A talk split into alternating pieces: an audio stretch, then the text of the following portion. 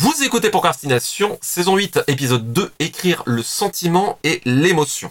Un podcast sur l'écriture en 15 minutes. Parce que vous avez autre chose à faire et qu'on n'a pas la science incluse. Avec les voix de Mélanie Fazi, Estelle Fay et Lionel.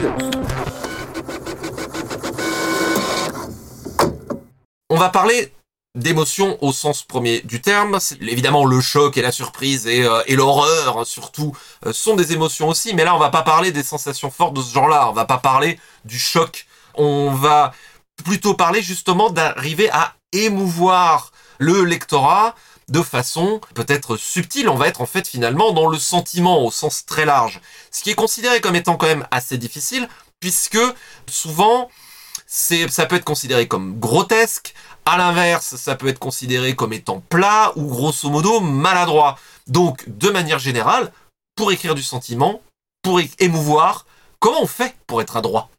Alors, euh, c'est en fait, ça me rappelle un peu euh, donc une la controverse euh, serpent de mer euh, sur les réseaux sociaux que vous avez sans doute déjà vu sur les réseaux commerciaux, Lionel, pardon, Ah, euh, que vous avez vu passer sans doute sur le show Don't Tell et tout ça. C'est-à-dire que grosso modo, vous avez deux manières d'écrire du sentiment.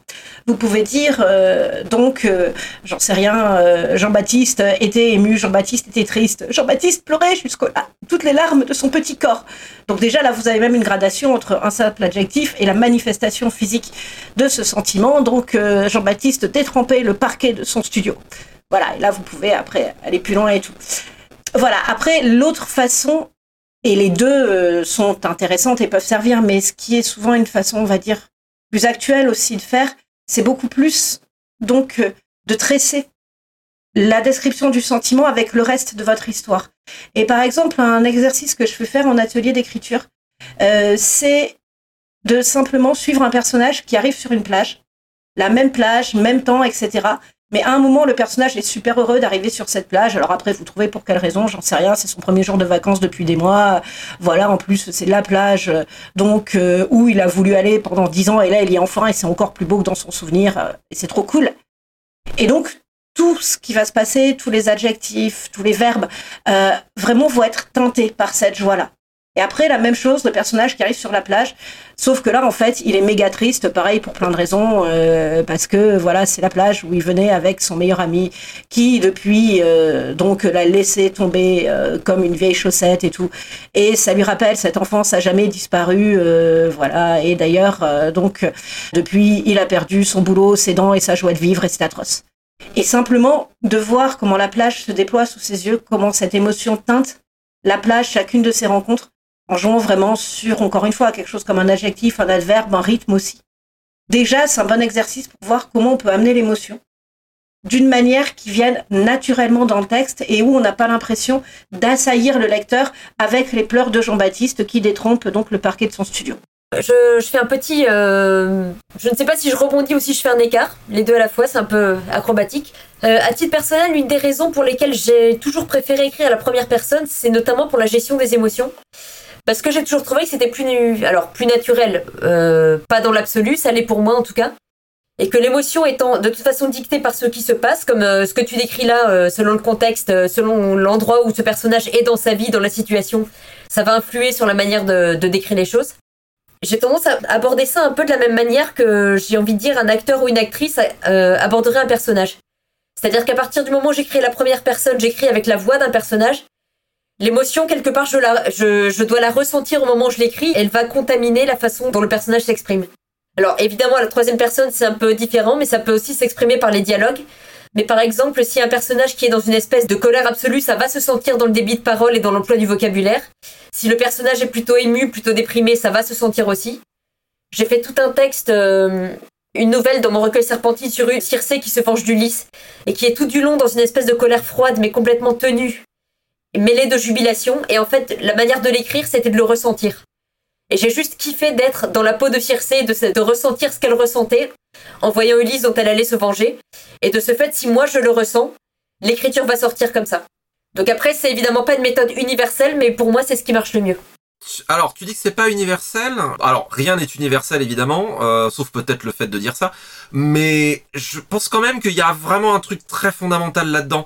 En fait, quand on parle d'écrire de l'émotion ou du sentiment, le premier réflexe et le truc qu'on va voir et qui a évidemment du sens, c'est que évidemment il faut bien posséder le feeling du personnage. Mais en fait, souvent, moi ce que je vois euh, parfois dans les jeunes manuscrits, c'est que ça suffit pas en fait. Posséder évidemment l'émotion et le feeling pour l'ancrer dans le personnage, oui évidemment. Mais ce qui est plus important encore, je trouve, c'est d'en posséder l'expression par rapport au personnage. Parce que la tristesse est la tristesse, ok, mais la manière dont la personne va le vivre et dont la manière dont elle va l'exprimer est peut-être encore plus importante par rapport à la caractérisation du personnage et par rapport à son authenticité que le ressenti lui-même. Parce que la manière dont cette chose-là va s'exprimer sur le monde est encore plus personnelle. Et sur l'expression, quand euh, voilà, dans ma propre préparation, euh, en réfléchissant là-dessus, le premier truc moi qui m'est venu, c'est en fait d'essayer de viser une certaine concision, économie de moyens, une certaine sobriété. Je pense que c'est un domaine où il est très facile d'en faire un peu des tonnes et que c'est là que ça coince. Et on peut en faire des tonnes de deux manières. Le premier truc, effectivement, euh, c'est ce qu'on appelle la prose violette, hein, c'est de rajouter des trucs. Bob dépité sentit son petit cœur sanglant se déchirer sur les arêtes tranchantes de la déconvenue. Bon, c'est un peu too much là.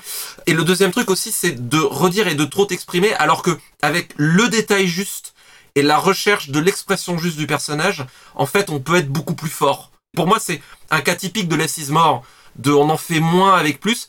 Mais pour en arriver à cette épure, qui peut être plus forte en fait paradoxalement, il faut justement entrer dans l'expression personnelle du personnage, de ce qu'il ressent et de ce qu'il traverse, non seulement par rapport à ce qu'il est, mais en plus dans ce moment précis dans l'histoire, l'endroit où il en est, avec tout ce qu'il a vécu jusque-là dans l'histoire, qui va être une réaction qui va être unique et qui va appartenir à ce moment-là. Totalement d'accord avec euh, ce que dit Lionel, bien sûr. Plus ça sera la tristesse du personnage et pas une tristesse générique plus ça sera fort. Après, sur l'épure, il y a quand même une chose dont il faut se méfier. Et là, notamment, bah, je parle aux auteurs. Beaucoup, c'est quelque chose que j'ai vu dans des genres qui sont un peu des genres nobles, entre guillemets, euh, donc où euh, on va pas trop mettre d'émotion, genre de l'art, science et tout ça.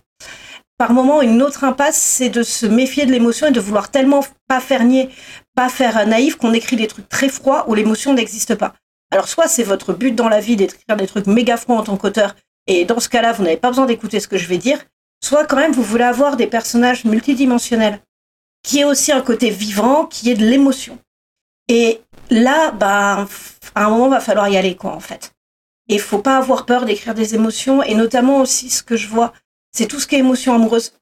Euh, ça, vous allez devoir le bosser si vous voulez le faire. Vous allez devoir le relire. Et ceux qui ont tellement peur de faire que vite, on va passer très vite sur ce passage, parce que bon, là quand même, il faut que mes deux personnages ils soient un peu ensemble à un moment. Mais après, je vais me remettre à écrire mon truc bien dur de hard science, promis, promis. Ça se sent en fait quand on, quelque part euh, vous fermez les yeux limite en train d'écrire. Ça se sent quand vous osez pas y aller à fond. Allez-y à fond si vous le faites. Sinon, faites une ellipse. Allez-y à fond pour n'importe comme pour n'importe quelle autre scène en fait. Voilà, donc euh, faut pas avoir peur des émotions que vous écrivez. Et euh, je vais donner deux conseils de lecture polémiques aujourd'hui. Voilà. Euh, le premier, pour les émotions, bah, justement, mêlées vraiment au parcours du personnage.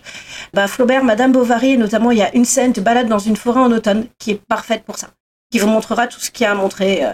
Et deuxième truc, et notamment pour la gestion, bah, comme disait Lionel, des petits détails, la gestion des émotions spécifiques de chaque personnage. Si vous voulez bosser le sentiment amoureux, lisez un peu de bons auteurs de romances. Je sais que c'est un genre qui est très méprisé, mais je signale que nous, on est dans l'imaginaire et il y a plein de gens qui nous méprisent hein, aussi. Voilà. Donc, euh, c'est peut-être, on a peut-être mieux à faire que de mépriser les autres. Mais allez voir ceux dont c'est le boulot, non pas pour faire de la romance après à votre tour, mais pour voir comment, notamment, bah, il y a euh, donc euh, une autrice qui est H.V. Gavriel qui m'avait bluffé avec ça. C'est comment elle met un personnage dans un de ses romans qui regarde un tableau, qui est un paysage en hiver avec juste une petite figure qui s'éloigne d'une maison.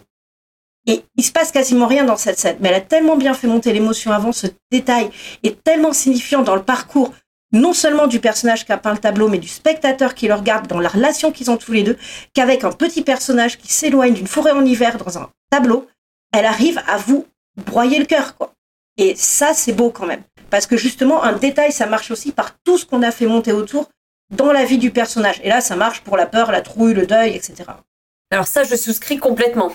Effectivement, c'est bluffant quand ça marche, mais euh, je, je souscris complètement. Euh, je voulais parler d'un autre écueil aussi que j'ai croisé souvent, des choses qui vont me sortir totalement d'un bouquin en termes d'émotions. C'est quand les personnages ont des émotions qui sont trop euh, conventionnelles, dans le sens où le personnage ressent toujours exactement les choses comme on imagine que quelqu'un est censé ressentir. Tu apprends une mauvaise nouvelle, tu es triste, tu es, enfin, des choses très très bateau, j'ai envie de dire. Ce que j'ai trouvé moi d'intéressant dans l'écriture, c'est souvent d'aller chercher dans les émotions, et c'est un conseil que je donne souvent, j'ai déjà dû le, donner ailleurs, aller chercher dans ses propres émotions qui sont souvent quelque chose d'irrationnel. Ce qu'on oublie souvent, c'est la part d'irrationnel dans les émotions. On a tous ressenti des, choses où on se dit mais pourquoi je réagis comme ça à ce moment-là? Pourquoi euh, pourquoi j'ai cette émotion qui me paraît moi en décalage? Et en fait, ben, tout simplement parce que l'être humain n'est pas rationnel à 100%. Un exemple que je donne souvent, c'est que j'ai écrit une nouvelle sur un personnage, que, euh, une nouvelle qui s'appelle Fantôme d'épingle, un personnage qui euh, apprend la mort de, son meilleur ami d'adolescence et qui ne ressent rien. On imagine qu'un personnage qui apprend la mort de quelqu'un tout de suite va être ému, va repenser à tout ce qu'il a vécu avec ce personnage, va, on se dit il y a, y a, un chemin à suivre. Et je suis allée puiser dans des émotions personnelles d'une fois où j'ai appris la mort de quelqu'un et je n'ai rien ressenti et c'était terrifiant. Et euh, j'ai trouvé que c'était quelque chose de plus intéressant à, explorer dans l'écriture que de simplement rester sur les rails de comment un personnage est censé ressentir les choses. Souvent, aller chercher dans ses propres émotions compliquées, c'est aussi comme ça qu'on va toucher les lecteurs. Oui, un truc aussi bah, qui est un peu dans la même lignée, c'est euh, les contrastes. Ça marche très fort aussi dans l'émotion. Et notamment, bah, quand donc euh, j'écrivais Ouijigo, qui est bien bien sombre, en gros, il y a des gens qui meurent. Mine de rien, mon éditeur, et il a raison, il m'a fait rajouter juste avant la fin une scène joyeuse, je crois que j'en ai déjà parlé. Mais par contraste aussi, d'avoir cette scène joyeuse entre deux trucs bien dark, ça met en valeur aussi. Donc euh, les émotions se mettent en valeur mutuellement. Un autre truc aussi, euh, bon alors c'est un peu utilitariste, donc à manier avec prudence, mais qui peut avoir de la pertinence, c'est que si des émotions méritent ou nécessitent qu'on y passe du temps ou qu'on veut y passer du temps dans une intrigue, c'est bien de du coup les mettre en scène et que ça ça soit dramatisé et qu'éventuellement ça puisse même entretenir des conséquences. Ce que je veux dire par là, c'est que, en gros, si vous dites je vais mettre une histoire d'amour parce que je vais juste mettre une histoire d'amour parce qu'il en faut une, ça va se sentir, euh, comme tu disais Estelle, euh, ça sert à rien. Donc, si des relations entre les personnages sont intéressantes pour l'intrigue et sont importantes pour l'intrigue, à mon avis, c'est quand même pertinent de les tisser là-dedans. L'exemple du bateau, je pense à ça parce que je suis dedans en ce moment. Je me fais, Star Trek Picard en ce moment. Un grand truc que aiment les Trekkies à l'ancienne, c'est les relations entre les gens dans l'équipage. Il y a beaucoup de choses dans Star Trek quand même qui reposent sur euh, la coopération entre les personnages et leurs relations mutuelles malgré le mystère de la semaine. C'est pas pour dire qu'il faut absolument que euh, tout soit absolument dramatisé et euh, schématisé et tout. Il peut y avoir des relations entre guillemets gratuites juste parce que c'est fun dans une histoire et c'est très bien. Mais si une relation existe ou si des émotions existent, il faut qu'elles entraînent des conséquences narratives. Euh, si quelqu'un n'est pas dans son assiette, ça va peut-être se jouer dans l'intrigue par la suite. Et potentiellement, un auteur ou une autrice un peu retors se dire, je vais en plus m'en servir pour mettre mes personnages en la panade, par exemple. C'est pas pour dire qu'il faut faire ça systématiquement, mais c'est une opportunité narrative dont il peut être éventuellement dommage de se passer. Les émotions, c'est pas aussi quand on entend pas parfois l'impression que c'est surtout les grands trucs romantiques de on va hurler sous les orages, etc. Mais aussi, si vous voulez des mondes, euh, en tout cas, qui soient plus incarnés, de bosser par moments les petites émotions du quotidien et de pas oublier que n'importe qui a un quotidien en fait aussi barré qu'il soit, c'est pas mal aussi. Donc ça, c'est une piste qu'on oublie un peu parfois et pourtant ça fait partie de simplement être content le matin de boire son café ou euh, donc de câliner son chat. Et c'est cool aussi, et ça fait partie du monde. Prochain sujet à venir dans Procrastination, le chat dans la vie des auteurs et autrices. L'émotion de regarder son chat qui est étendu, peinard au soleil, la montée d'émotion qui vient à ce moment-là, des choses comme ça. Voilà. Les chats, c'est important dans les récits. Mais totalement. Ah non, c'était pas le sujet, pardon. Petite citation pour terminer. L'homme de culture doit être un inventeur d'âme, Aimé Césaire. C'était Procrastination, merci de nous avoir suivis. Maintenant, assez procrastiné, allez écrire.